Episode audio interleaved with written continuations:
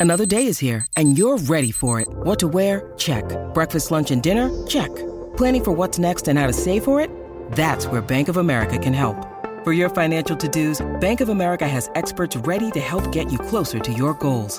Get started at one of our local financial centers or 24-7 in our mobile banking app. Find a location near you at bankofamerica.com slash talk to us. What would you like the power to do? Mobile banking requires downloading the app and is only available for select devices. Message and data rates may apply. Bank of America and a member FDIC. When you need mealtime inspiration, it's worth shopping Kroger, where you'll find over 30,000 mouthwatering choices that excite your inner foodie. And no matter what tasty choice you make, you'll enjoy our everyday low prices, plus extra ways to save, like digital coupons worth over $600 each week. You can also save up to $1 off per gallon at the pump with fuel points. More savings and more inspiring flavors make shopping Kroger worth it every time. Kroger, fresh for everyone. Fuel restrictions apply. This is Oscars Playback on the Gold Derby Podcast Network.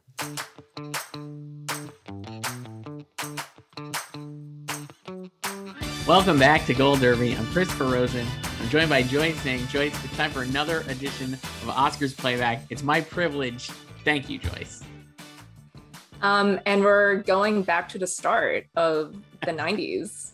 We, we never we somehow skipped this one even though it had you some of the best get an order at all. So no order, no rhyme or reason, but we're doing the 1991 Oscar ceremony celebrating 1990 in film. What a great year. What a ridiculous Oscar ceremony choice. Uh, I was watching it last night though, and uh, just really enjoyed it. I thought it's like, again, another so much better than the Oscars we had this past year. Um, but uh, Billy Crystal's second time hosting happened Monday, another Monday ceremony for you. and also a 9 p.m. ceremony. March 25th, 1991 started at 9 p.m. It was only three hours and 30 minutes though. So not, not the worst if you're kind of accounting from that standpoint. 42.7 million viewers, up about 4 million from the year prior, uh, when Driving Miss Daisy was a controversial winner of Best Picture. But you know what was nominated this year? Ghost. Goodfellas. And Ghost. Ghost. So, Ghost. uh, we'll talk about all this. A great. uh, let's start with 90 in film. Our favorite, our favorite Wikipedia section: blank year in film. Uh, what a year! Ghost, the biggest movie of the year. Ghost is the biggest movie of the year from worldwide perspective.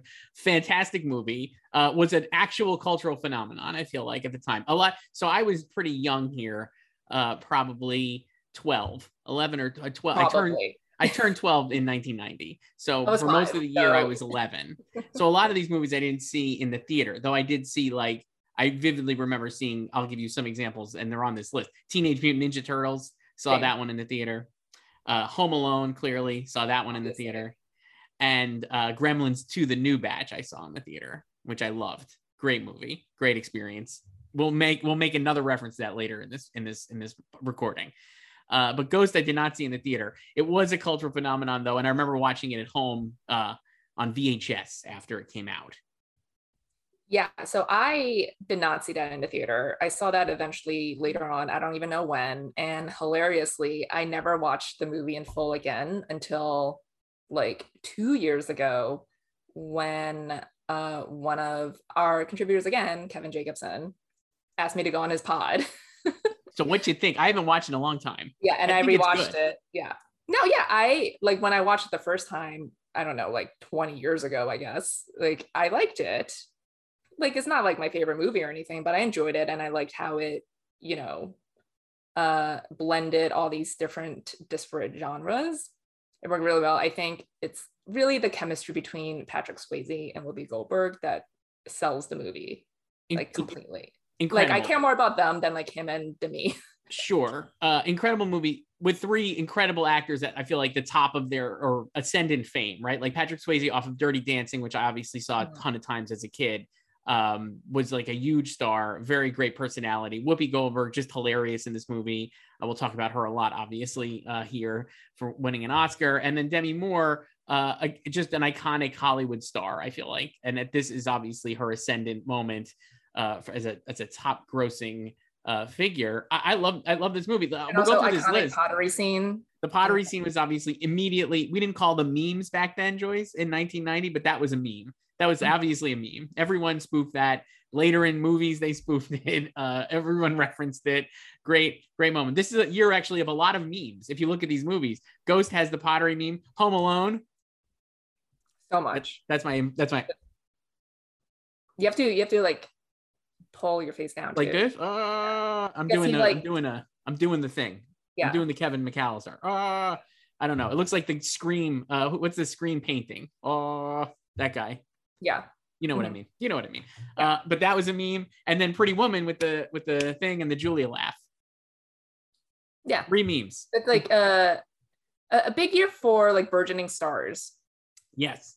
Uh, so the top three movies in the box office were Ghost, Home Alone, Pretty Woman, Dances with Wolves, which was like obviously Kevin Costner just ascendant, betting on himself, uh, directing this movie as a first time director, cleans up at the box office, sweeps through the Oscars.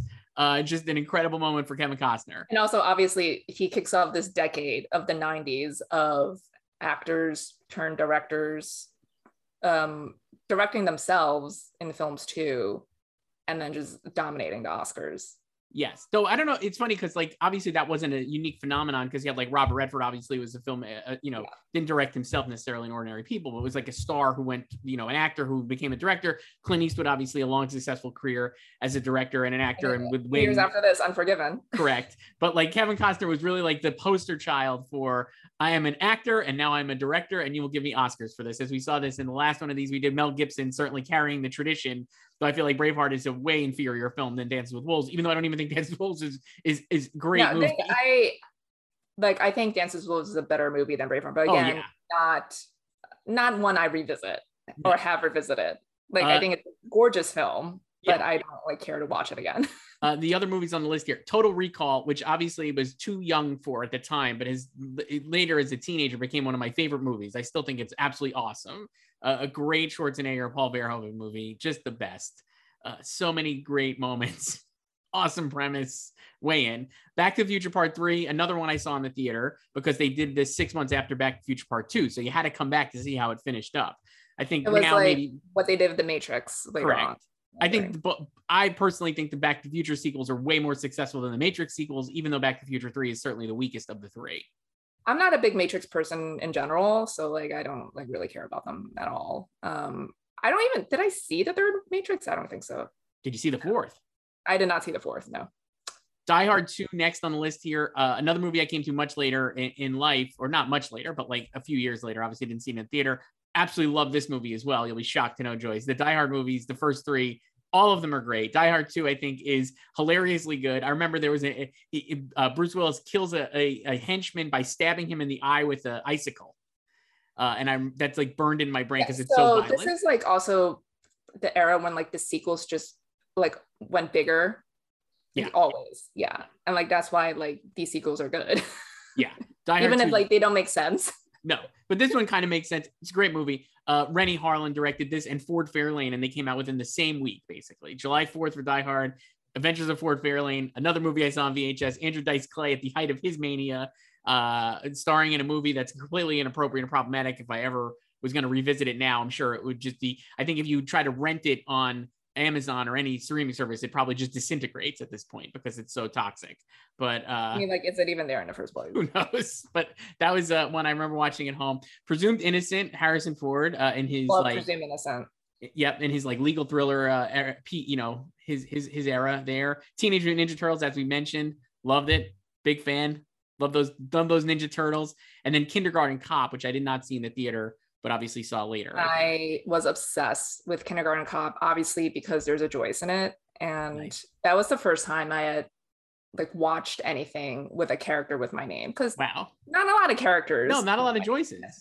No, Uh, as we've established before. So Yeah, yeah, that so- goes through that list. That that's the top grossing list of movies, and then there are dozens of movies. This is a another phenomenal year where not only the Oscars, the sales, the ceremony is better, the winners are better, but the movies uh, on a whole are just like, man, there are a ton of movies. I was making a list here, and I just kept writing movies down. like it's an unbelievable year. You have everything from like, obviously, like we mentioned, like uh, these these top hits: Dick Tracy, Gremlins 2, like I mentioned, Tremors.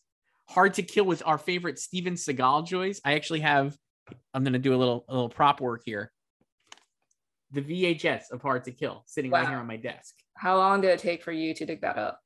I have it here because I got uh for Christmas somebody gave me as a novelty gift a the VHS box subscription for like three months, and that was one of the random VHSs that came. So Yeah. it's not so it just sits here on my desk. I have a lot of VHSs, but I don't have a VCR.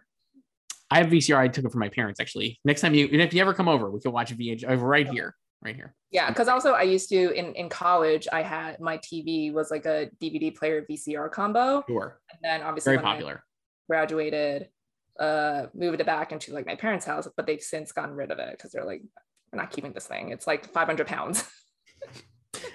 um, other movies that I was like, uh, quick change: Bill Murray, uh, Randy Quaid, and Geena Davis. So fraught, perhaps now from a cast perspective, but a fantastic one crazy night New York City movie. The Freshman with Marlon Brando. Young Guns 2, which is an actual Oscar Guns 2. nominee. Yes, Oscar nominee, Should have should have probably won that song. I think we'll talk about that. And I think I agree, even though it's nice that Stephen Sondheim has an Oscar.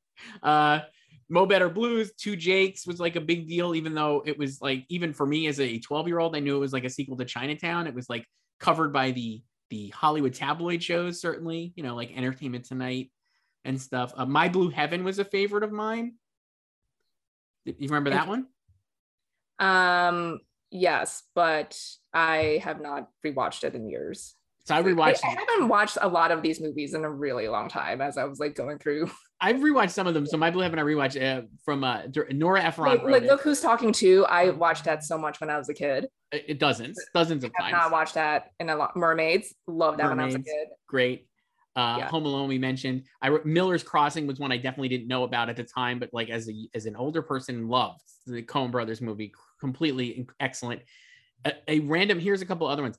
Desperate Hours, Michael Cimino movie with uh, Mickey Rourke as in, in a remake of the uh, Humphrey Bogart movie, and I think the the lead is actually also uh, Anthony Hopkins. Right? Isn't that right? Yeah, and I think uh, yeah, Mickey Rourke and is it Mimi Rogers? Mickey Rourke, Mimi Rogers, Anthony Hopkins, Kelly Lynch, Lindsay Crouse, David Morse, uh, Shawnee Smith.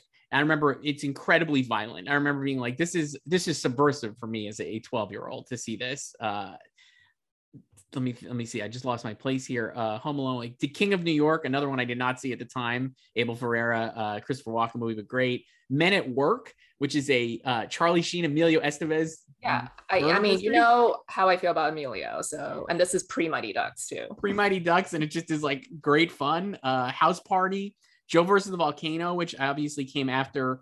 Um, It's before. It's it's their their first comp uh collab. correct, but Okay. uh, and not well received. But I I actually watched this one a lot too. Honestly, it was on a lot on cable. Hunt for Red October, which I was never into the Tom Clancy stuff, but there you go. Tremors, I think I mentioned. Hunt for Red October's uh accents are wild. Correct. Yeah. And then uh, two two maybe fraught ones, which we'll talk about during this. Obviously, uh, Bonfire of the Vanities, which is a colossal failure uh, on, on multiple levels, and so much so that there's a book about it. Obviously, uh, the Devil's Candy uh, that they turned into a podcast this last last year. Um, Brian De Palma just totally uh, totally unmatched, uh, overmatched, maybe perhaps, uh, but uh, great. Uh, and then The Godfather Part Three, Joyce, which has had a, a reevaluation. I feel like Godfather Part Three is always funny to me because when everyone talks about the Godfather, and especially uh, in March, you know, for the the 50th anniversary of the first movie, you know, everyone talks about that obviously and the sequel, but no one brings up Part Three. so. I'll tell you this: I love Part Three. Actually, I think it's pretty good. Of course, you do. It's actually so. Here's the thing: it's not as good as The Godfather or Godfather Part Two, clearly. And even I think the Coppola re-edit of it is improvement on Part Three, but Part Three on its own is actually pretty pretty solid and uh, gets a bad rap because I just think people are like whatever. And also, it came out obviously in the shadow of Goodfellas, which we have not even mentioned yet. But There, are, no, you already mentioned it. Guess I mentioned it right like ten minutes ago. uh, there was just a lot of um mob movies this There's a lot of mob movies, and also Goodfellas. I think was like a breath of fresh air, where it felt like The Godfather was like the staid, uh, kind of stale uh, conceit, and like people are more the, the way that this Goodfellas shows the mafia in this like really uh, sexy, like kind of you know uh, underground, like the the guys on the ground with their noses in it.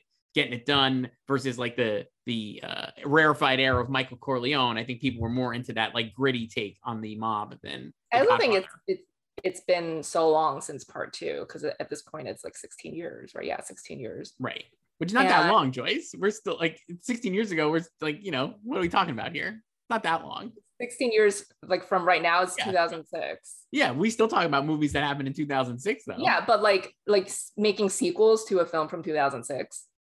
I'll take. The Departed Part Two, I guess, but it, it's it's like it's kind of like how I don't like like we were talking the other day like offline about like the screams. Like I saw the first three screams right. In the theater, but you know it like there was such a long gap until like four. Like I've never seen Scream four or five. And I'm saying like you should. Scream Four was great, and Scream Five is. I like I don't care to like Oh, they're awesome just, like- movies though. They're really yeah good. I don't care to and. and I'm disappointed for you because uh, Scream Three stinks. It's clearly the worst one. You ended on. I never said. I liked Scream. No, I'm just saying you ended on. I'm just saying I like I saw those three because they were like successive within like a three year span, and then it was such a long gap. So I think like maybe like there is you know maybe not a lack of excitement because I think like people were anticipating it, but it's also like oh it's been 16 years like we also moved on and we have like another mob movie here and like Dick Tracy also right. like a mob movie too.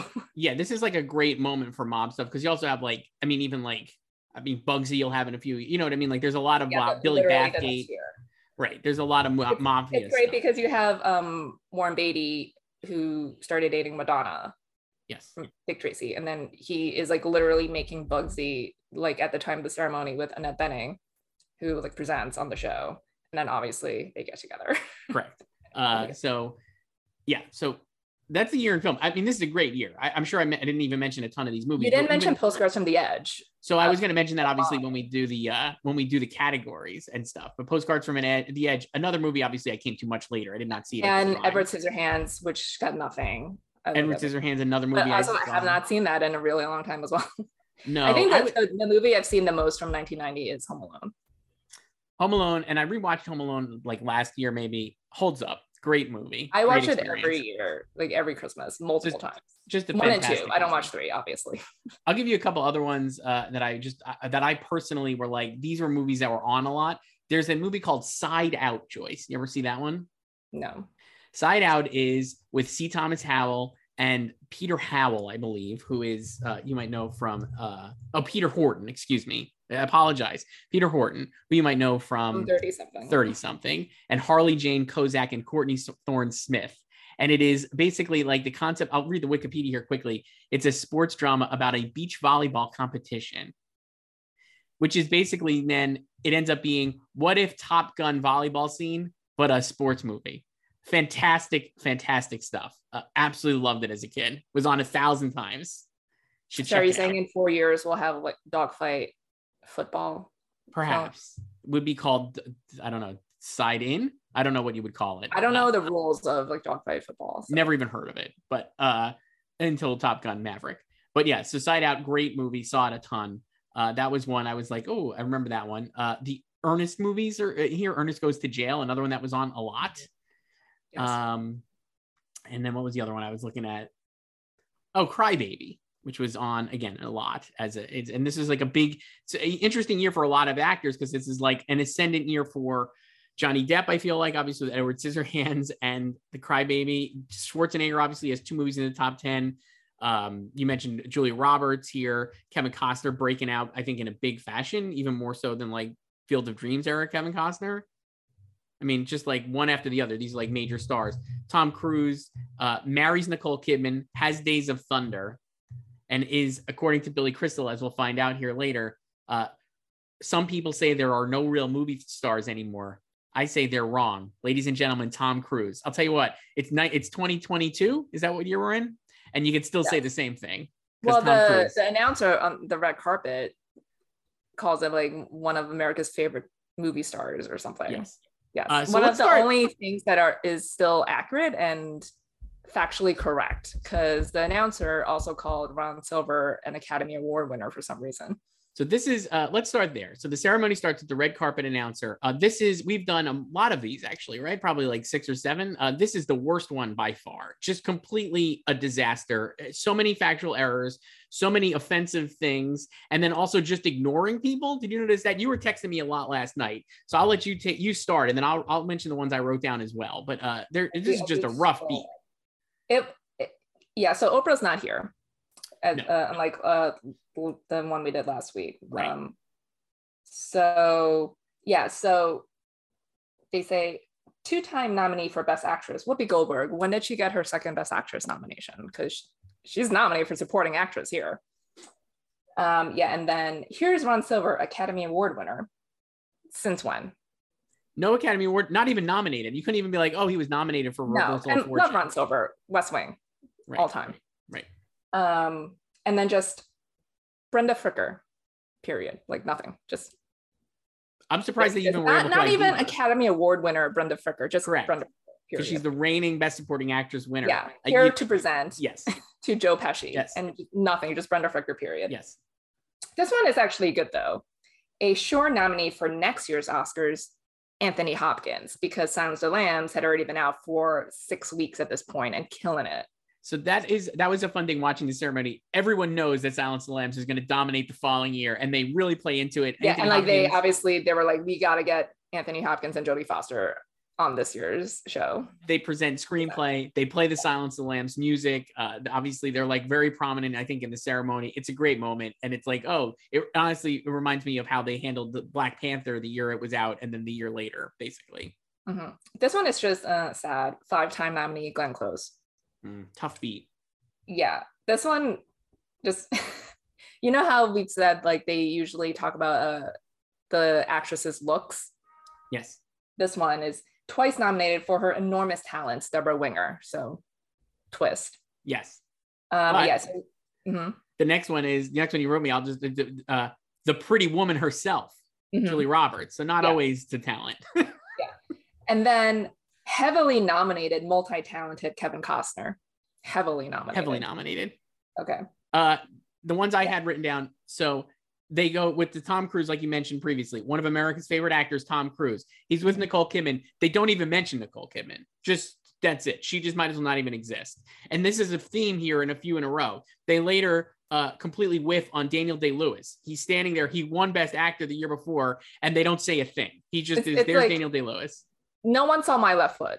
No, but I mean, okay. And then uh Julie Roberts, the pretty woman herself, is with Kiefer Sutherland. They were together at the time. Engaged. Doesn't get mentioned. Doesn't doesn't exist. And then Richard Gere, star of Pretty Woman with Cindy Crawford, also not mentioned Cindy Crawford. I just think it's weird that they're not even referencing the other people when they're actually famous. I don't know. Yeah, and it's also funny because even though this is five years later, but like uh, last week when we did uh, the ceremony in '96, and Meryl Streep was nominated, and they literally say like, you know, Best Actress nominee Meryl Streep. Pause. She's with her son. Right. It just anything like, would have been better than these whips. yes. Uh, yeah. This, this one, we... one is the legend not only at Oscar time but all year long, Mr. Bob Hope. But this time they did identify, identify his wife and his wife Dolores. There you go. Uh, here's an, here's one that would get immediately canceled. Uh, uh, they show uh, Rodney Grant, who is a cast member of Dances with Wolves, and they say Graham Greene from Dances with Wolves, who is a nominee. They don't even mention that, I don't believe, or do they mention Oscar nominee Graham Greene? Um, I think they did, but it was a rough one because you could tell they were struggling and they, they didn't know and they were just trying to find words to yes. say. Because there's yeah. I, I, I the, and the and clearly like oh here's a Native American actor on the red carpet. It must be Graham Greene clearly. Who else would it be? That that's basically the tone of this. It's completely offensive. Uh, and then this one I just laughed at a lot they have Al Pacino and Andy Garcia yucking it nothing. up they nothing and then pause pause two of the stars of Godfather Part Three. Yes, just two of them. I don't know what their names no are. names, no names at all. Doesn't matter. It's totally fine. Uh, so that's how it opens. So it and, and uh, an auspicious debut, I would say, right? Uh, for for this uh, ceremony. But then we get out there. Karl Malden comes out to uh, plug travelers checks, I believe, and then also uh, the uh, Lumiere. Uh, also uh, he talks. So it's the centennial yes. of the invention of the camera or a, a version that Um, so he says, like Thomas Edison basically invented the camera, quote, a hundred years ago in 1981. Transposed the numbers there. So yeah. Uh, and this is now a runner of the whole ceremony. They throw to uh, Michael Caine. I'm Michael Caine. That's my Michael Caine impression, Joyce. Who's in Paris at 3 a.m. it's 3 15 a.m. in Paris. Now I don't even know what I'm doing. I don't know what the voice is. And uh, he's in a theater, supposedly live on satellite, even though he's got like a bunch of extras dressed as 19. Uh, 01 or whatever year it is. What year is this supposed to be? 18, it's supposed to be 1891. 1891. Uh, dressed like they're watching the first film. Oh, no, uh, no. The first movie was played in 1895. Okay. So that's where they are. They tra- go back in time with people dressed up. I don't know why any of this is happening, why it needs to be where it is, why it wasn't just pre taped. You know, the like themes were a big thing um, in this decade. Yeah. Um, so this was the theme. Like they were just celebrating the origin stories of movies.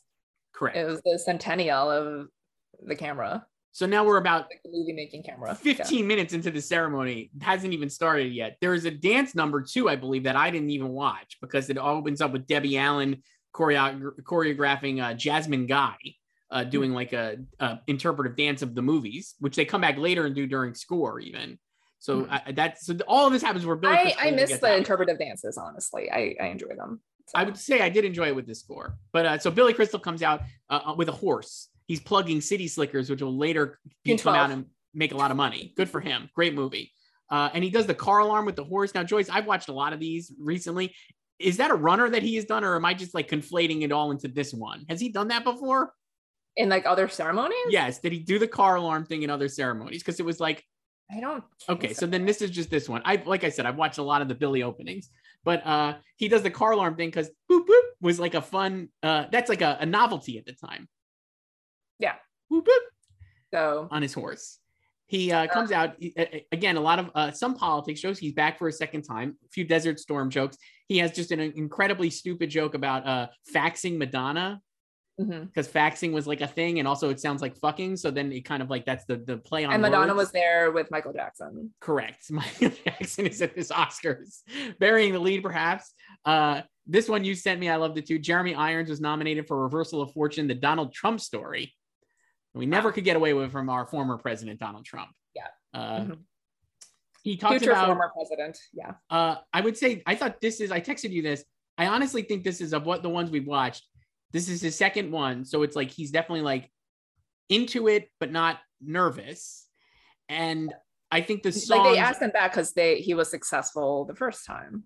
And I think the songs are the best that he's done. It's it helps that the nominees for Best Picture are great, but he's got Goodfellas to Goody Goody, Dances with Wolves to uh, Dancing in the Dark from the Bandwagon, Ghost to the tune of Love and The Godfather Part Three to the song, the love theme from Godfather Part Three, uh, Godfather, and then Awakenings uh, tune of All the Way. All of these are great. He has one line that I wrote down that I thought was so funny because even now he goes, "Put Duvall in Godfather Four, which is a hilarious reference because basically, so Godfather Three brings back Pacino and Talia Shire uh, and Duvall was like, no. Duvall, they undercut on pay. And he was just like, fuck you, I'm not doing it. And it actually really hurts the movie because they replaced Duvall with George Hamilton. And no disrespect to George Hamilton, who seems like a very nice man, maybe. But oh my gosh, he cannot replace Duvall there George Hamilton. Several casting replacements in Godfather Part Three. Yes, well, certainly most famously, obviously, Sofia Coppola plays uh, yeah. Michael's daughter instead of like Winona. Uh, because Winona, she was exhausted from yes. Mermaids. Yes, correct. Um, but yeah, I was like, oh man, that, that's a really funny joke that even now, and that's something that obviously like has lived on. But then even at the Oscars, Billy Crystal's like, Duvall should have been Godfather Part Three because you really needed him, and you need the character. He dies off screen. It's very silly. Mm-hmm. Um. Anyway, that's that was all I got down for Billy. Anything else you noted for his opening? No, I like the opening. Um, it's it's like perfectly Billy, and yeah, the songs were good. Songs are really good. It's yeah. very fun. Uh, yeah. So we open up with our first award of the night, Joyce, uh, is Best Supporting Actress. Mm-hmm. Uh, Denzel Washington comes out. Great seeing him. One last year. I love seeing young Denzel. It's just a just a uh, treat because now obviously you see him and he's a he's a sixty year old man, not not as young as he used to be. But he comes out. He's great. He's that's, like that's what happens. You age. Aging is tough. And uh, Whoopi Goldberg wins. And Joyce, I absolutely love this. She is thrilled. You know, I think nowadays it's like uh, it's certainly like Anne Hathaway got dunked on for being like it came true and like the world is just shitty and people don't are mean to everybody and everything stinks. But Whoopi's thrilled and she lets people know she's thrilled for winning for Ghost. I absolutely She was always it. very open about wanting to win. And like, and she talked about how, like, I mean, she became the first Black woman to win since Hattie McDaniel Yes. for Gone with the Wind. So she's first black Uh, woman came out in 1939. So So decades later, her speech is incredible. I, I pulled it up. I just want to read it. She says, "Thanks. Ever since I was," she's like, literally, they show her. She's like, "Yes!" Like in the crowd. It's so cool. The winning reaction shot rules. And then she's like, "Ever since I was a little kid, I wanted this. You don't know. My brother's sitting there saying, he's saying, thank God we don't have to listen to this anymore. You can do it now. My mom's home. Everybody's watching." And she thanks Paramount and Jerry Zucker, uh, who's the director who was snubbed in Best Director, and I think probably should have got nominated. I have to thank Patrick Swayze, who's a stand-up guy. I went to them, them and said, I want to do it with her. I want to thank Demi, period. And then I want to thank everybody who makes movies. I come from New York. As a little kid, I lived in the projects, and you're the people I watched. You're the people uh, I wanted, who wanted me, made me want to be an actor. I'm so proud to be here. I'm proud to be an actor, and I'm going to keep on acting. And thank you so much. Great speech. It's a great moment. It's honestly one of my favorite one of these speeches that we've seen. I just thought everything about it was perfect. Yeah, her speech is one of the ones I rewatch a lot. So because it is one of like the genuinely thrilled and excited reactions that you really don't get anymore these days because Yeah. everyone's trying to act cool or like it's like expected. And also, you know, we didn't have a lot of precursors back then. You know, SAG did not exist yet.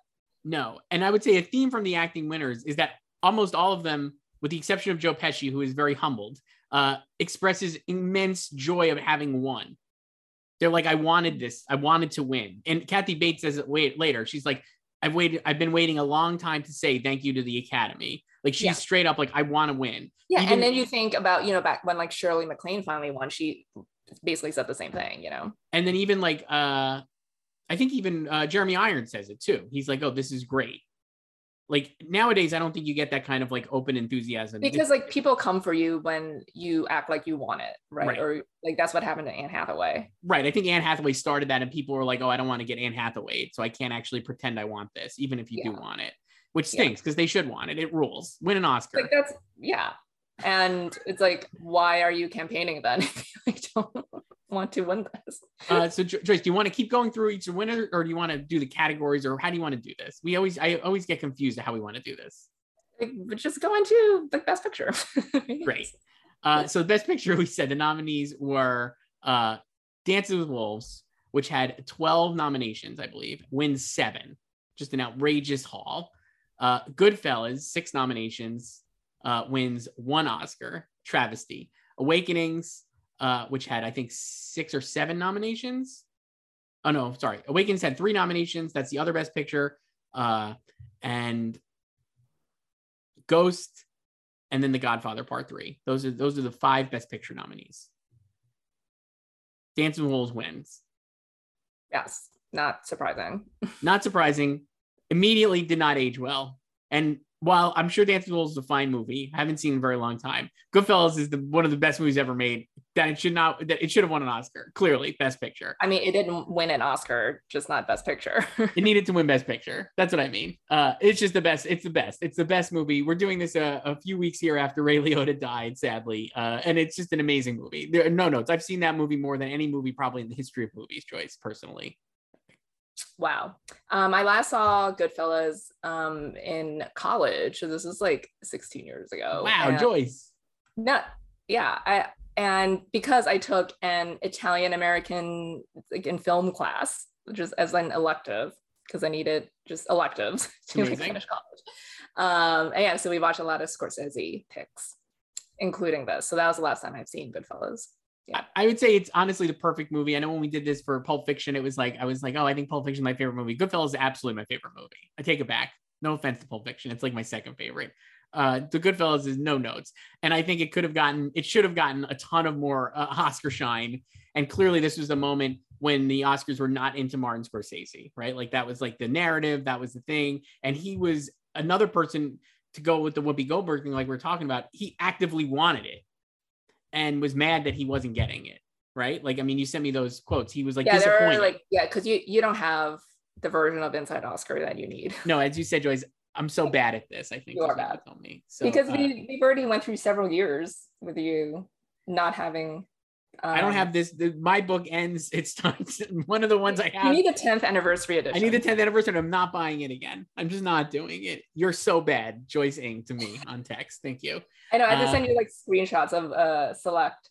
No, but you have like we we were talking about in the thing. It was about Martin Scorsese certainly, and like how uh yeah so this is this is how the chapter ends um so obviously goodfellas does not win best picture and then so janet maslin denigrated academy as quote an organization capable of deeming kevin costner a better director than martin scorsese uh, parentheses the evening's single biggest outrage close parentheses end quote.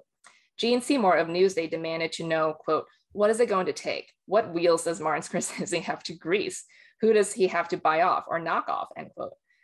Uh, premiere blah blah blah angry. Yeah they said scorsese was angry and disappointed um, and that he told the magazine quote i wish i could be like some of the other guys and say no i don't care about it but for me a kid growing up on the lower east side watching from the first telecast of the oscars there's a certain magic out there end quote two scorsese veterans expressed their opinions harvey keitel reasoned that quote maybe he got what he deserves exclusion from the mediocre end quote. incredible, incredible taxi quote. drivers jodie foster said quote when you look at the 10 old ladies who put down dances with wolves instead of goodfellas i don't know the oscars are like bingo who cares end quote Jody will not uh, Jodie. not uh, uh, when she wins next year for Silence of the Lambs and it's he's already an oscar winner too I already is an Oscar winner. Here's the other quote I was gonna, uh, you know, this is what he was saying. Like people like saying that, like, oh, like who cares? Your movies are great. It doesn't matter, right? That kind of thing. But he here was another one he sent me. I have to go back to the night 10 years ago when he lost for Raging Bull. Ordinary People. Ordinary people uh to Robert Redford because that was when I understood the kind of pictures I would be making maybe outside the mainstream of Hollywood production. Still, Hollywood's highest honor is the Oscar, and you can't just say it isn't given accurately. John Ford has six, so he really it does mean something to him. Like the history of Hollywood, there are great winners in the mid, the terrible winners like Driving Miss Daisy, and exclusion like, from the mediocre even amid the mediocre, there are really legendary people who won yeah Oscars. sometimes as we've talked about they get it right like silence of the lambs Right. And this Yeah. time they did not get it right. Now, I will say, if you look at Scorsese's filmography going into Goodfellas, like I'm not surprised necessarily that he did not win for it because, like he said, the movies he was making are not necessarily the the mainstream. I think Raging Bull, you could argue, should have won. It definitely could have won Best Director, I would say, over Robert Redford uh, on Ordinary People. But I think Ordinary People is actually a great movie as well. And I i think love as a ordinary movie- people I think as a movie, it might actually hold up more than Raging Bull slightly. King of Comedy, he comes out, is now a beloved movie, but is was completely denigrated at the time. After Hours, it- it's so much so that he like went into a spiral of depression. Comes back with After Hours, which is a very small scale uh, comedy, another one that has aged really well and that people love. Uh, then he does Color of Money, which is like a mainstream Tom Cruise, Paul Newman wins an Oscar movie, but not really him. Last Temptation of Christ, which is like the most controversial thing at the time, and spent a lot of capital and like on that. And then he comes back with Goodfellas. So it's like, it's not like anybody was like, oh, Martin Scorsese is due maybe in the Academy at the time, right? Like I think Goodfellas helps kicks off the narrative that actually we should give him. Like when he doesn't win for that, it makes it easier to go, we got to give him an Oscar one of these years. yeah like i obviously was not following this at it as it happened back then in 1991 um but i do i think like you know now it's easy to say you know when he finally won for departed it's like oh he was overdue. But at that point i his biggest loss was just to robert redford and ordinary people right? So then you could say like he like i think he should have at least one director even if like goodfellas wasn't going to win best picture. Right.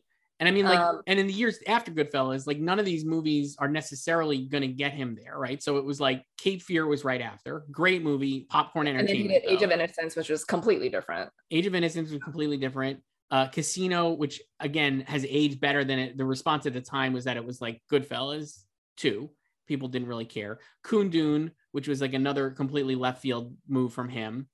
Bringing Out the Dead, which was like a gritty indie, even though dressed up. Then he comes back with Gangs of New York, which is like a decades long passion project pushed by Harvey. to try to win. He doesn't win. Then The Aviator, another like massive passion project with Leo, pushed, doesn't win.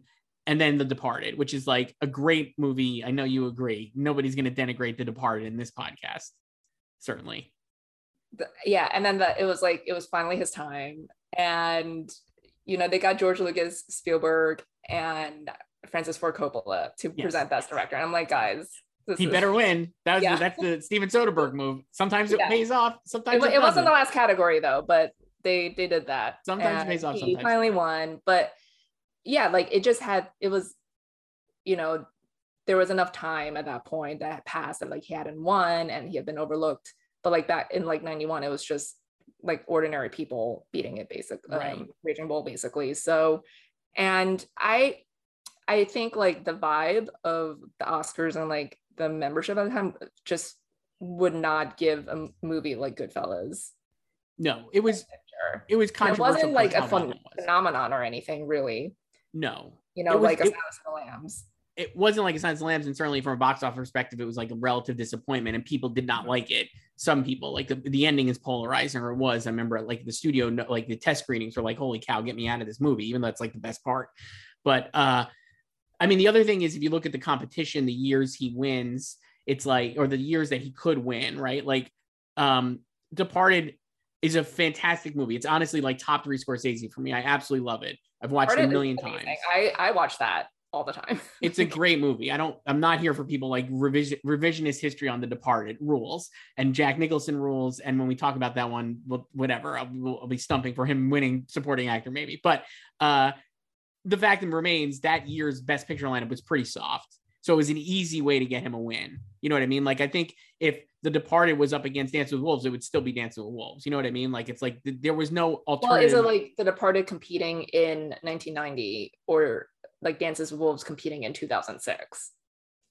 I think Dances with Wolves competing in 2006, Dances with Wolves would still win. I think it's like the traditional Oscar movie that would win. I don't think Scorsese, when he's up against like a big bold face, like melodrama, like Ordinary People, or like epic, like Dance with Wolves, can compete. But when he's up against like a the Little Miss Sunshine is like the the top alternate pick. It's like a small family comedy. That's not going to cut it. You know what I mean? I just think like that's partially why he won for Departed. Yeah, I mean like that like the 2000 I I like most of the films in 2006. They're good. They're just not like slam dunk. But I also like I don't know like because then we're, we're saying that like Dances with Wolves like came out in 2006 and would have been as big in 2006. I, I kind of think yes. Even if it came out now, it would be canceled probably or just destroyed. But uh, if it came out then, I still think it would have been like a big deal. I don't know. I, I could see it happening. But those those were the five best picture nominees. We didn't even talk about the other ones, obviously. I think we both would you put Goodfellas here as the winner if you were going to actually redo it? Yeah. I would vote of these five. I would vote for Goodfellas. Um, I I'm also like not a big Awakenings fan. Like I another one I have not. I know I know so many people who love that movie, and I'm just like I've never been into it. A totally fine movie, weepy Yeah. kind of like drama. Again, big big Hollywood movie. Uh, Yeah, with like a De Niro performance and I Rob guess I would rank. I would rank it Goodfellas, Ghost. Um, I don't know. I don't care. I don't really care about the last three. So I would, if it was me, I would do Goodfellas, Ghost, Godfather Three, Awakenings, Dance with Wolves, probably. Yeah, I, I don't. mm. Ghost is a great movie. So I came up with the, my alternate five. I actually found relatively easy to tell me, or, or additional five if this was like a ten nominees. choice. tell me what you came up with. But I got uh the Grifters, uh, Well, yeah, nominated. Stephen Frears was nominated for director. Stephen Frears nominated for director, Anjelica Huston for best actress, and uh, Annette Bening for best supporting actress. So plus a screenplay nomination. So it was clearly a beloved movie, solid movie.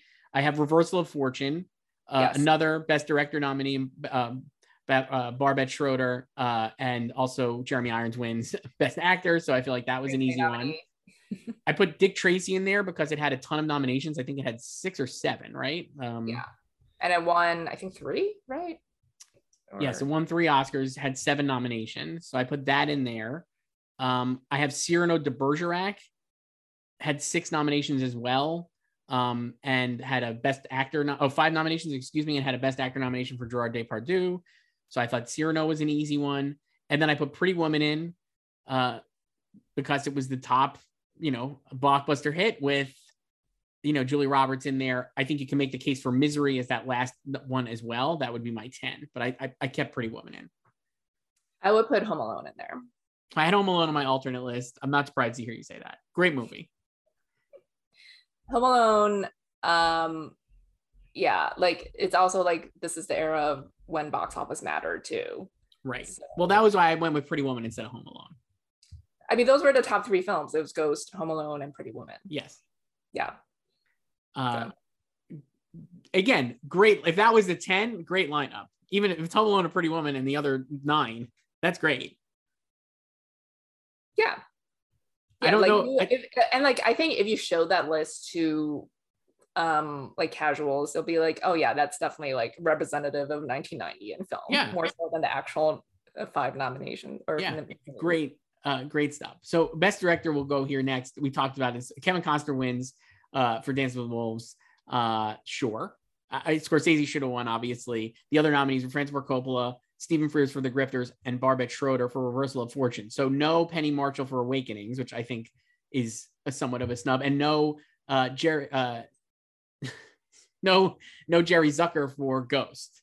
Another snub. I think Jerry Zucker actually should have got nominated, but I think because he was so closely associated with uh, comedies, he was not. Obviously, like famous uh, director I think like Airplane. Jerry was probably like sixth. Yeah, probably. Because uh, I think they would rather nominate him than Penny Marshall. so. And then I also thought Warren Beatty could have been in here for Dick Tracy. Mm, sure. But the list of directors I have here, Joyce, is just outrageous. So the other names I wrote down, I don't think any of these would have gotten in, but it's like you have uh, Paul Verhoeven for Total Recall and Abel Ferrara for King of New York. Clearly not going to happen, but like two legendary filmmakers doing great work. Gary Marshall for Pretty Woman, uh, you know, mainstream kind of entertainment. Tim Burton for Edward Scissorhands. I think you can make a case for like him maybe uh maybe getting in. Rob Reiner for Misery, I thought was I'm surprised wasn't more seriously considered. Mike Nichols. Yeah, I would nominate uh Rob, but I I it, I don't I don't think like like that genre. Um, I mean, it's it's still kind of amazing that Kathy Bates won for Misery. You know. Yeah. So I, I don't think they were ready to do more than that for like a horror, no. like a Stephen King horror film. And then uh, Mike Nichols postcards from the edge and Cronenberg for David Cronenberg for Reversal of Fortune. I thought were all uh, possibilities as well. Yeah, um, I would just say like the yeah, I think like Jerry was probably six and like Penny was probably after him. I don't even know how close Penny would have been. I, I think not close at all because of the yeah. sexism of like the industry and probably not taking her seriously. So I would say like Jerry was probably six for sure. And then maybe like a Mike Nichols or Cronenberg for Reversal of Fortune or something like that. But it was like, you know, or Alan Pakula for like Presumed Innocent, maybe, right? Didn't he direct Presumed Innocent? Mm, but I don't think he will get like best director nomination. I'm saying even maybe not maybe not best director, but probably ahead of uh ahead of Penny Marshall. I mean, I mean, Awakening's got a best picture nomination, so true. Yeah. Uh, so yeah, I mean, it's, it's like so it's like like so insulting, you know, like we'll nominate your film for best. It's it's like purposefully like snubbing her, and it's like obviously it's like the directors well, they kind of snubbed the whole movie. It only had three nominations. Yeah, but it's it's like it still made it in to the top prize, you know. Right. It's, it's I mean it's like well it's like each individual branch like snubbing the uh, the other parts sure, of it. Sure. Yeah. Very very fun. Uh, but that's a great list of directors. Just those ones that I mentioned, like not even Mike Nick. I mean, like that's like all time directors here doing stuff. Anybody I didn't mention, Joyce. Spike Lee for Mo Better Blues. You think? uh Academy of after. I mean, are we, are we, just like listing people now, or people who actually nominate? Like, we can directed, keep going listing people who directed movies in 1990. Who directed Teenage Mutant Ninja Turtles? Uh, Best Actor Joyce. The winner is Jeremy Irons playing Klaus von Bülow in Reversal of Fortune. Costner a nominee here for Dance with Wolves. De Niro for Awakenings. Depardieu for Cyrano, and Richard Harris for The Field. Directed by Jim Sheridan. I yeah, say, I would nominate Ray Liotta. So let's go. Let's go there. I the two people I wrote down who actually should have got nominated are Ray Liotta and Macaulay Culkin. Yes, same. So Macaulay Culkin nominated for a Golden Globe, lost the Globe. So rude. I, I honestly would probably boot De Niro for Awakenings. It's a stunt performance, and not like this feels like one of them. It's a funny that you have we actually Again, have a, a Meryl performance. in I, I don't well. like I don't care for Awakenings at all. So like I, like him, I I like yeah, him and Robin Williams. Sure, I would probably dump De Niro, and I might dump Richard Harris only because I have not seen The Field. Apologize. I apologize to Richard Harris stands out there. Uh, but Ray Liotta absolutely should have gotten nominated. I don't under actually. I I kind of understand why, but like, man, it's just such an amazing performance. Like, not just because he's like a rest in peace Ray Liotta, but like, wow, he just absolutely dominates the movie. The voiceover is like impeccable the best readings, line readings of all time. I feel like he's just like the greatest voiceover artist in this movie. The performance is great. Uh, he does so many different things as Henry. He makes him so likable and so seductive. And obviously, you know better than to think he's likable and seductive, and it still works. Just absolute movie star performance. Holds his own with De Niro and Pesci and Paul Sorvino and Martin Scorsese. And I don't understand how he didn't get nominated. I, I just don't. He could have won here, to be honest. It, it's funny because his yeah his voiceover in the film is great um and better than Costner's in Dances with Wolves. Yeah, it, it's a Uh, superior performance. yeah and i i i don't because i don't think he got i mean there are fewer like critics awards back then too so I'm like he didn't win any of those so i don't know maybe he was like too newish at the time or i don't know but So- it's like it's like the lead performance and it's very much like the vein of um you know like leo's performance and like wolf of wall street Absolutely. And and obviously Leo got the, the nomination for Wolf of Wall Street. It is, and I- I think the the issues probably without having a time machine are that a you're right, like he's like a relative unknown and more known of as a, a supporting actor going into this because he was in something wild, obviously Jonathan Demme, that was like his breakout, and then Field of Dreams, he plays Shoeless Joe, uh, and that was like a very nice performance with Costner. So, you know, uh, and this I just think that I think that's part of the problem, and I think again the response to the movie he's not a guy you're necessarily rooting for and the last half of the movie or last 35 minutes of the movie he's just awful but it's amazing and like i think that's just like a tough line for people to go to, a tough journey for people to go on especially when they're like oscar voters who uh, are celebrating mediocrity as harvey keitel would say so uh let Joyce, like, do you- like the white saber and like uh dances with wolves so yeah, gotta have the white savior in there. Joyce, you're the Home Alone expert, so so why don't you wax uh, eloquently about Macaulay Culkin here? Because I agree he should get nominated, but why? like he is the movie literal child carrying the whole movie. Um like he has no co-stars for what like 80% of the movie. It's just him inside the house. And yeah obviously star making turn. Um iconic performance now. Yeah memes all around. And i sometimes i feel like if the if kevin were a girl like the lead character were a girl like maybe I don't know if like they would have been nominated, but maybe they would have better shot because we know they like young girls Right. and not young boys. Yeah, I, So, I could- but also it's a see that. comedy, and that's like you know they have their comedy bias. They do have a comedy bias, but like, yeah, I don't know. I think he could have gotten. Do you think if Home Alone is today, do you think he gets nominated or like last year, let's say? No, like they still don't. It's it's it's kind of like what we do, you know, with like Jacob Tremblay and like Room, you know, and that's like a full on drama with a Best Actress winner. Right. um right.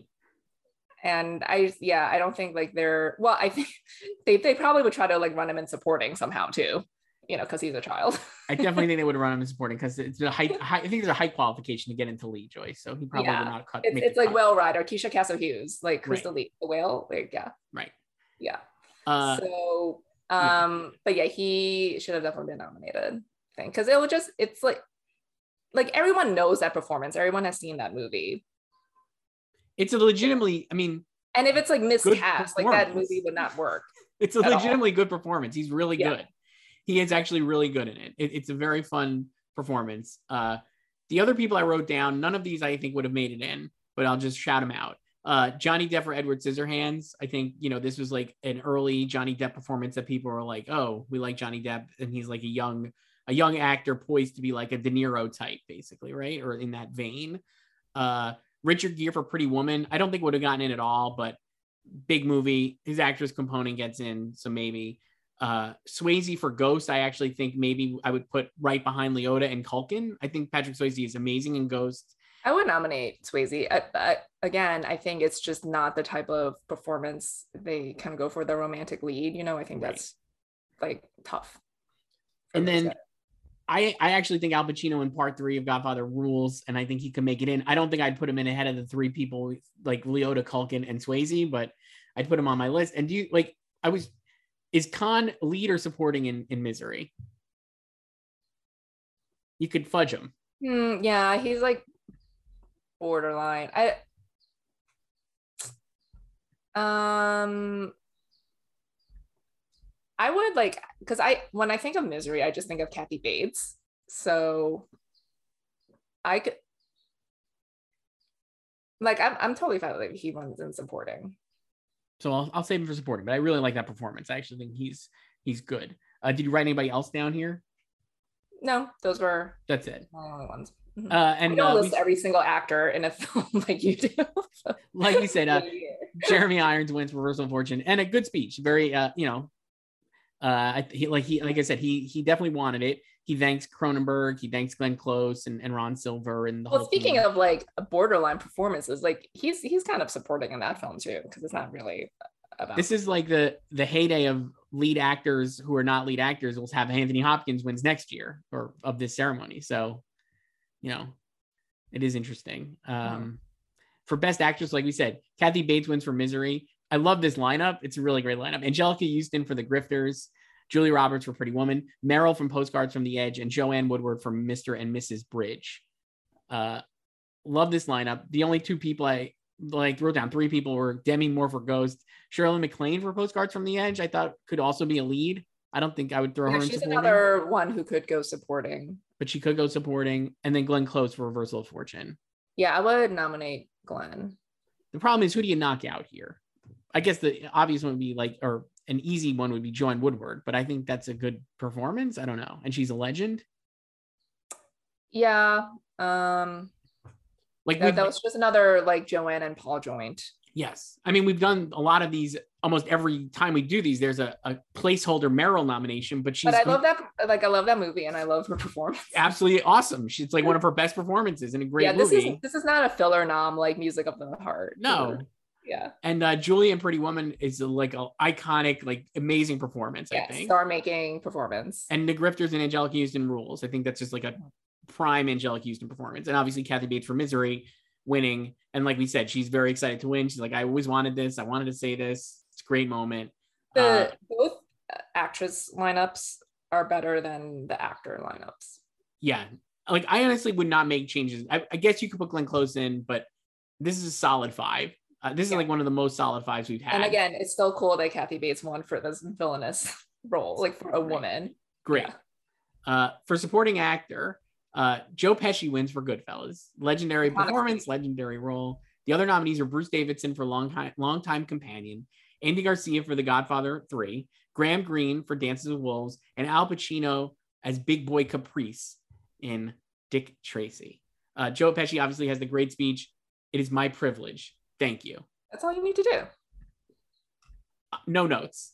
Uh, Yeah. I had a I wrote down a lot here. You might be surprised, but I don't know what I would put in or out. So, uh, De Niro for Goodfellas, leader supporting.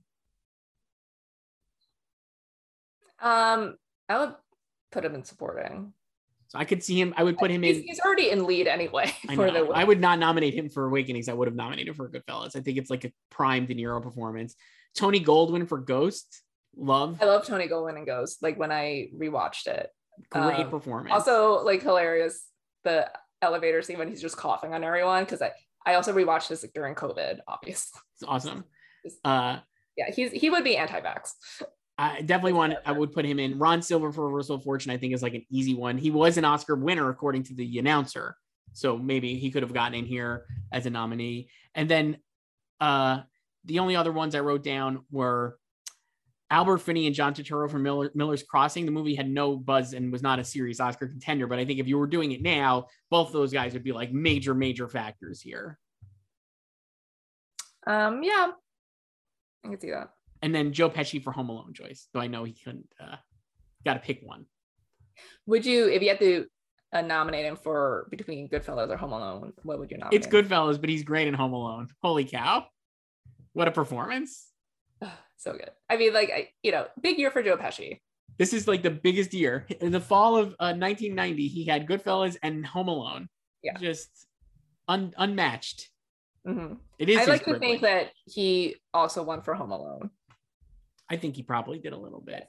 Uh, he swept through seemingly. This was like an obvious win, right? Like, uh, It was no, because uh, Bruce Davison won the Globe, so it was like I think he was like the slight favorite. Um, Right. But I think you know Pesci just complete scene stealing performance. correct. Just Um, iconic. yeah and then like coupled with like home alone as well so um and yeah uh it's it's goodfellas only win um i don't like i think like graham greene would have been a good win as well like that's a really good performance um and yeah I mean, the. Al Pacino nomination, I think, is a, a waste and a filler. Like, but this is when they were just like continuing to nominate him and he, he hasn't won yet at this point pretty wild. Uh, and I love Andy Garcia in Godfather 3. He's actually quite good. It's a good, it's like a breakout performance, I would say, for Andy Garcia, certainly. Um, supporting actors, like we mentioned, Whoopi Goldberg wins for Ghost. Just an incredible uh, comedic performance that works. And uh, Annette Bening for The Grifters, Lorraine Bracco for Goodfellas, Diane Ladd for Wild at Heart, and Mary McDonnell for Dances with Wolves. uh, Uh, yeah so lot lots of uh, tidbits in inside oscar yes, regale me with the tidbits, Joyce. um who, which one should i start with diane or or mary i mean mary's uh, like she it doesn't have anything to do with her or anything she did it's just what was written Yeah, why don't you do Mary first? mary hold on let me I will say while you're looking it up. when go when they're in the cha- in, in the section about dances with wolves they're talking about like how like kevin costner got the movie off the ground. Um so costner was willing to bow to hollywood convention in two respects. The film would include a love story involving a white woman who conveniently happened to be adopted by the tribe already and would have costner's customary nude scene. So, So- then yeah, later when in the section about the nominations or or oh no like predictions so. Oh no i guess uh, well yeah it's fine. Um pundits decreed that the one sure thing outside of dances with wolves was supporting actress contender whoopi goldberg who was facing the grifters annette bening dances with wolves' white woman mary mcdonnell. Goodfellas lorraine bracco and pasta chef diane ladd. So the pasta chef thing yes, context, Joyce. because um, in the section about campaigning, uh, so Ladd wrote letters to members inviting them to borrow uh, one of the tapes of uh, Wild at Heart. She estimated that 300 voters saw Wild at Heart this way. The actress went so far as to invite Academy members over for spaghetti dinner and a movie afterward. 20 took her up on it, including Esther Williams, Abe Vigoda, and longtime friend Shelley Winters, who later made phone calls for the cause. Wow, Diane Ladd working it. good for her. Uh, I I will say I, I don't want to give Nancy any credit, but I it's funny to me that they at least were not like we're gonna have Mary McDonnell play a Native American. Like we have to have a white actress playing a Native American. At least she stayed white. At least she stayed white. Yeah, like I, it's the, the lowest of low bars. But honestly, when I read that last night, when you sent it to me, I was like, I'm surprised that they actually thought that carefully about. it. It's like we're still going to be problematic, but, But we're not- not, going to make her a Native American. Yes, we're gonna be problematic, but not as problematic as maybe you. think. That's how we're gonna be very. It's progressively problematic choice. That, Yeah. that, that was that was their thinking here. uh, this is a tough category. I don't know Wh- who else did you write down here. Um, I did. Oh, I, I had Shirley in here if So- she went um Yeah, supporting We could because I that. think she I think she could. I think definitely now if the movie came out now, they would split them up. Um I, Yeah. I don't I think let me check the globes. Where was she in the globes? Let me ask you this. I think they I think that's right. I think they would have split them up. She was Shirley- nominated in supporting at globes. So Shirley MacLaine, if she gets nominated, does she beat Whoopi Goldberg? No. I don't think so either. Uh, Um I also have uh Dianne Wiest from Edward Scissorhands Nice. and Winona for Mermaids. And I wrote down uh, Madonna for Dick Tracy, of course you did. but and then this one I again a, a few years early, but Marcia Gay Harden for Miller's Crossing, which would again never get nominated, but she's awesome in it. It's like a really great performance. Uh Marcia only gets nominated uh, without hitting any precursors. Right, And so this is the era of like basically no precursors. So right. it's too early for her. uh, and then Whoopi wins. And then now we usually go through screenplay. Uh, and we could go back to the ceremony because there was some other stuff I wrote down. But the screenplay, Ghost wins original screenplay. Woody Allen at the then customary nomination for original screenplay for Alice. Barry Levinson for Avalon. Peter Weir for Green Card, and Whit Stillman for Metropolitan. Just a wild list of nominees here. um, yeah, I'm totally fine with Ghosts win. Me too, but I would have stumped for Pretty Woman and Home Alone in here as well. Yeah, I would have nominated Home Alone.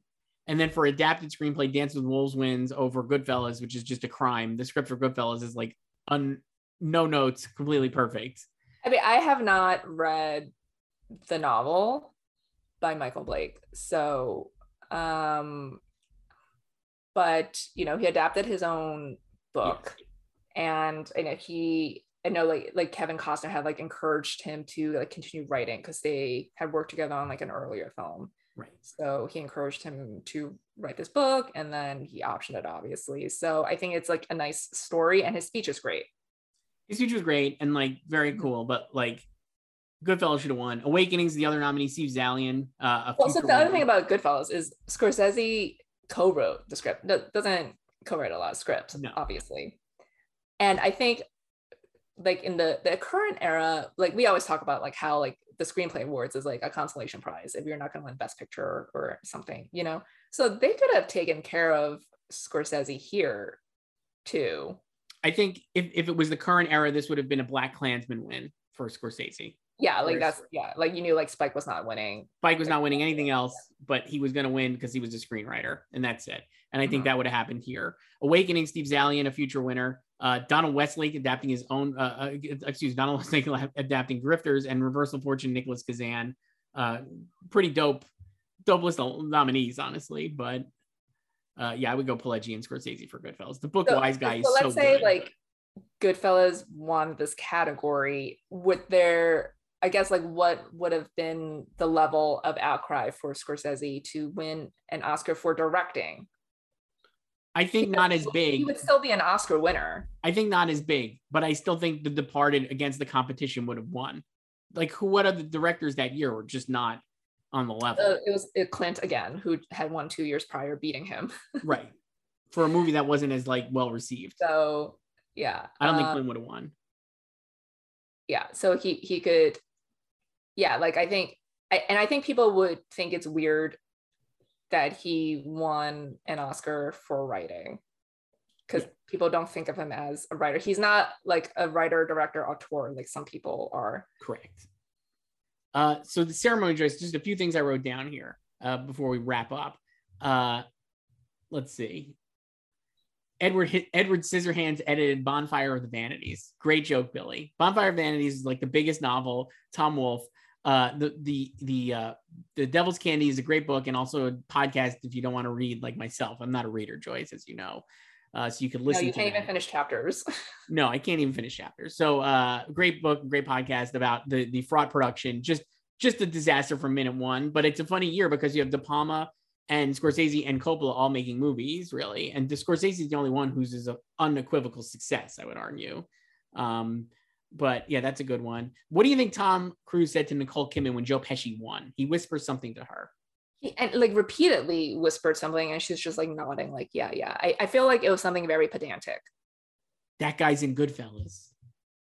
like telling her something she already knows or like maybe it's like like he deserves that or something she's like yeah i know we've talked about this So you mentioned Annette Bening uh, doing uh, Bugsy at the time, right?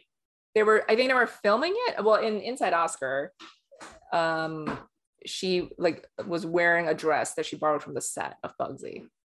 They announce her. I thought this was great. Billy Crystal, among his announcements, says Annette Bening will soon be seen as Catwoman in Batman 2. Why are they making another one?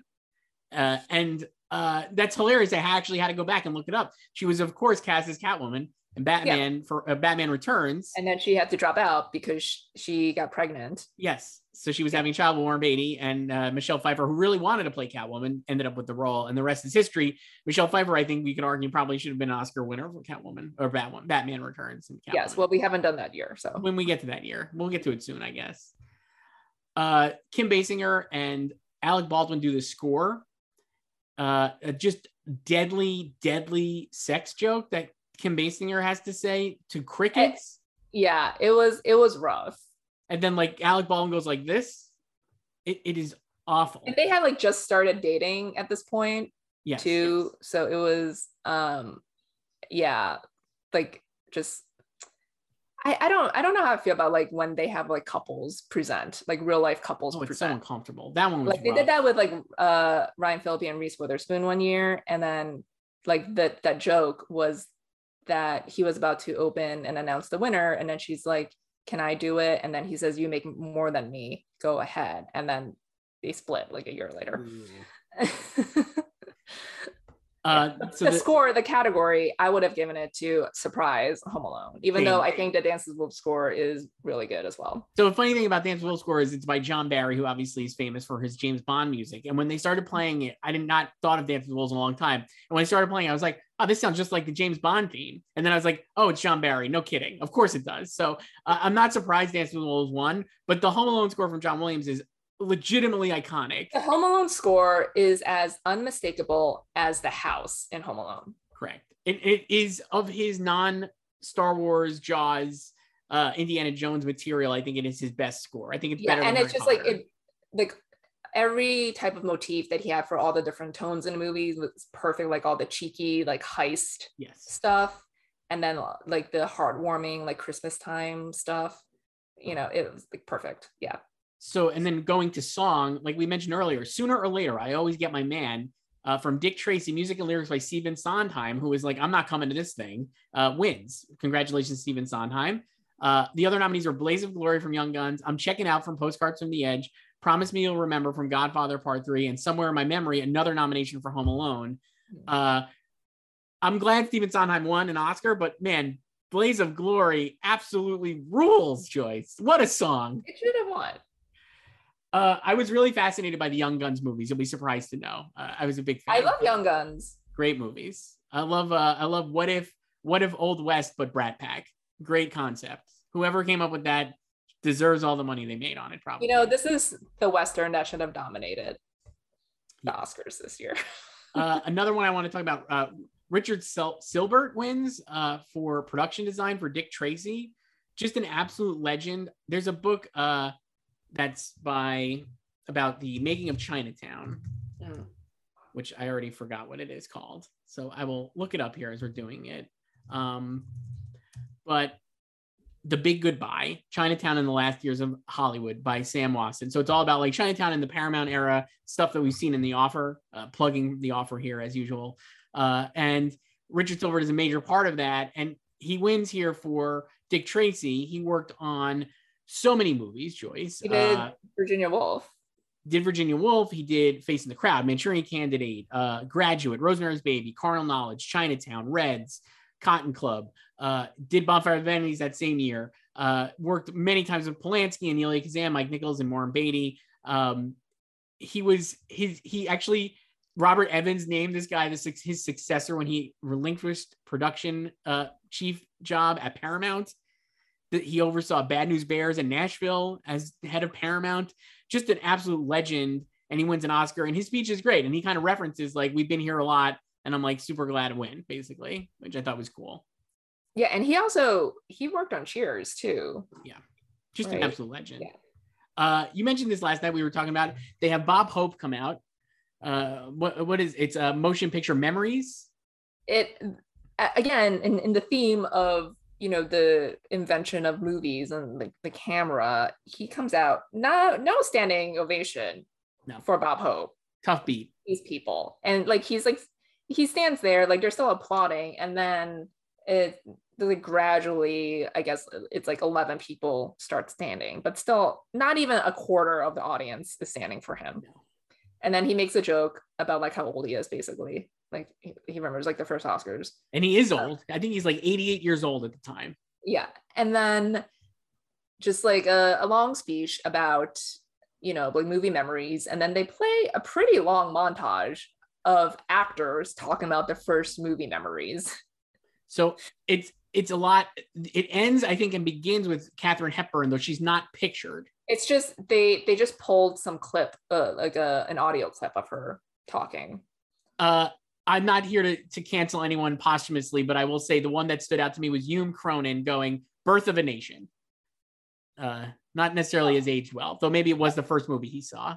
Uh, certainly. yeah you know sometimes your parents take you to see things you know if you're especially if you're a child uh, macaulay culkin is also in this and he couldn't even think of like the first movie he saw So- Pretty funny bit. Um, and then uh, other stuff, other stuff I wrote down, Joyce. Uh, Billy Crystal does an entire extended sequence to introduce De Niro, who is introducing Dances with Wolves, and it basically is the the pitch for Analyze This. He is doing De Niro. He's doing an impression. He's like, "You talking to me? You talking to me?" It's like that's in Analyze This. Somebody clearly, he, Billy was like, "What if we did this as a movie?" And it worked because it was a good movie.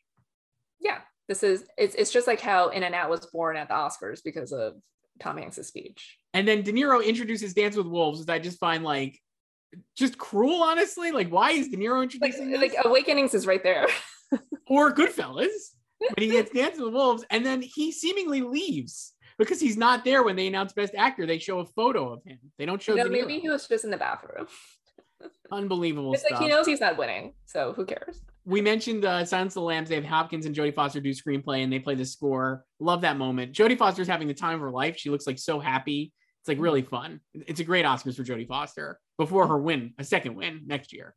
yeah yeah it, this is it's like she knows like life is good right now it's like the movie's a hit and i don't know i mean i'm not going to presume to think like i'm she's thinking i'm going to win this next year and also like she already has one at home so but it, it's yeah she it was a good uh presentation with them and also anthony hopkins with hair love Anthony Hopkins with hair, and he does the he does the he does the elective voice to jodie and she laughs when he's like opening up the envelope. Basically, it's really good. Uh, and then the last thing I wrote down, and I- if you have more, please jump in. But I have at the end when they do the credits on YouTube, you can watch. It just is literally like ripped off the TV. So it's an LA broadcast feed, and one of the promos is for Nightline with Hugh Downs, and then well, hello, this is Rick Dees. Tonight, join Golden Girl Betty White, sexy Yankee Steve Sax, and music from Cathy Dennis. Into the night, late night tonight. Rick Dees, who's a famous disc, disc, disc jockey, had a show on from 1990 to 1991 called Into the Night. And there you go. He that night he had Betty White and sexy Yankee Steve Sax. you know we should find a copy of that episode I bet you it's I'm sure it's on YouTube. I didn't go I didn't go the extra mile and search for it. Uh, but I will after we, we um i'm, I'm just going to mention i'm shocked you didn't mention this at all but goodfellas not nominated for cinematography truly a crime. Michael Ballhaus, cinematographer, amazing. And we could talk here about Thelma Schoonmaker not winning for editing. Thelma has obviously won uh, multiple Oscars, so it's not like she needed to win here. But I would say Goodfellas is very well edited So- her crowning achievement, I would argue. also so dancing with wolves obviously won editing and neil travis in his speech he's he thanks kevin costner and he's like kevin let's do it again they never work together again Very funny.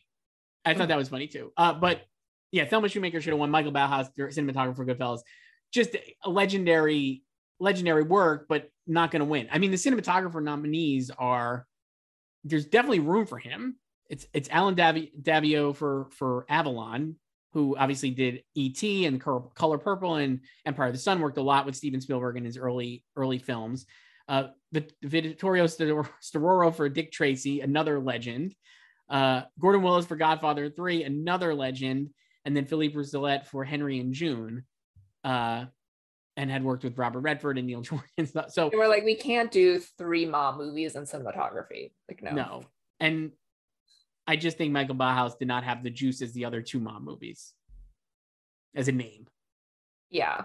Yeah. But absolutely should have been in here. And then editing, you have Neil Travis wins for Go- Dance and Wolves, Walter Murch for Ghost, uh, a trio, including Walter Murch for Godfather 3, including Lisa Fruchtman for Godfather 3. So you had two women nominated here, which is actually kind of cool. Thelma for Goodfellas, and then uh, Dennis Virkler and John Wright for Hunt for Red October. I mean, Thelma for Goodfellas is just like un- unimpeachable. Mhm. If I was doing this, Goodfellas wins Best Picture, Best Director, Best Actor, Best Cinematography, Best Editing, Best Screenplay. so, and It- Best Supporting it won one. And, you know, honestly, like, it's like maybe it was like lucky to even have won one. Like, I could have gone home with nothing. Yep. Yeah. I don't know. That's all I got, Joyce. That's it. I, uh, uh, anything else here before we wrap up? Goodfellas officially your favorite movie, not Pulp Fiction. Oh yeah, Goodfellas. I've seen so many times, Joyce. So I remember the first time I saw it. So the first time I, I, I guess I saw it was I remember vividly. My parents rented it and watched it on VHS, and I was like upstairs, like looking. You, down. you watched from the, the staircase. Like I this did. I watched like a lot of it from the staircase because I was too young for it, and it's obviously incredibly violent. And then I think I must have watched it as a teenager, certainly in like high school. And then we went to college. It was like our favorite movie, me and my group of friends, and we watched it all the time, like truly to the point where we had written out. This is back in the 90s, Joyce. So not as easily, not not as much computer stuff. We wrote down like a a the ultimate Goodfellas like trivia quiz that we gave each other to try to see who could get the most right. Oh my god. Wait, so Uh, it was handwritten. Handwritten down to like what's the license plate on uh the the But like was one person overseeing this quiz, like like a quiz master? I think we kind of all did our own questions and asked each other questions. But like the license plate was like 254 YIP YIP uh Okay. in the the Cadillac. And what was So the weather like? Who was the biggest Goodfellas stand then? Who won? I don't remember. I Wow. mean, we probably had a five-way tie, four-way tie. Uh, just the iconic movie uh, in so many ways. I just love it so much. And this is a treat to revisit the Oscars. I will say overall, I thought that even though Dance the Wolves, I think should not have won, and even though I was not as offended as like Janet Maslin, certainly, because I'm just like, whatever. The movie is awesome. It doesn't necessarily. You know, both of it. our favorite movies lost Best Picture. Yeah, that's true.